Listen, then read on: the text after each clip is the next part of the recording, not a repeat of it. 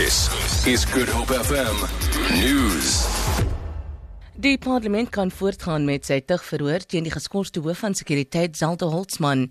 Dit volg nadat die kommissie vir versoening, bemiddeling en arbitrasie gelas het dat haar skorsing buite sy jurisdiksie val.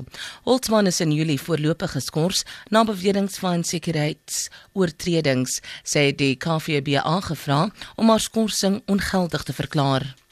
Die Amerikaanse president Barack Obama sê sy land beskou die aanval by 'n polisieopleidingskollege in Amman in Jordanië in 'n ernstige lig. 'n Suid-Afrikaner en sy twee Amerikaanse kollegas is deur 'n polisiebeampte van Jordanië doodgeskiet.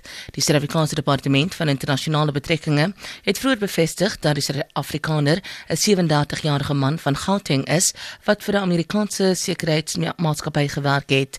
Nog twee Amerikaners en vier Jordaniërs is gewond. Die Die aanvaller is deur mede-offisiere doodgeskiet. Obama sê Amerika sal in samewerking met Jordanië die motief vir die lafhartige daad vasstel.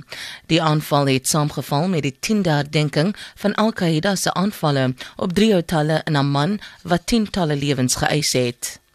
Die ANC en die Weskaap sê transformasie van die nasionale rugbyspan moet vinniger plaasvind. Die party het hom geskaar by die veldtog wat van die Springbok afrigter Heinike Meyer ontslae wil raak na die rugby wêreldbeker. Die ANC se provinsiale woordvoerder sê elke jaar lê SARU planne vir transformasie voor, maar die doelwit word nooit bereik nie. Hy sê Heinike Meyer is slegs 'n marionet van 'n rugbyraad wat nie transformeer nie. Die adjunkt direkteur-generaal vir beplanning by die Departement van Water en Sanitasie, Deborah McCotley, sê die land kan nou minder as ooit probleme met lekkende waterpype en krane hê. Dit volg te midde van die ergste droogte sedert 1982. McCotley het by 'n veldtog teen lekkende pype en krane op hierdie in die Oos-Kaap gepraat. Sy sê jong mense se opleiding vorm die kern van die stryd teen die vermorsing van water en onwettige aansluitings. Deel van die program is om lood loodgieters en tegnisie op te lei wat waardskepping tot gevolg sal hê.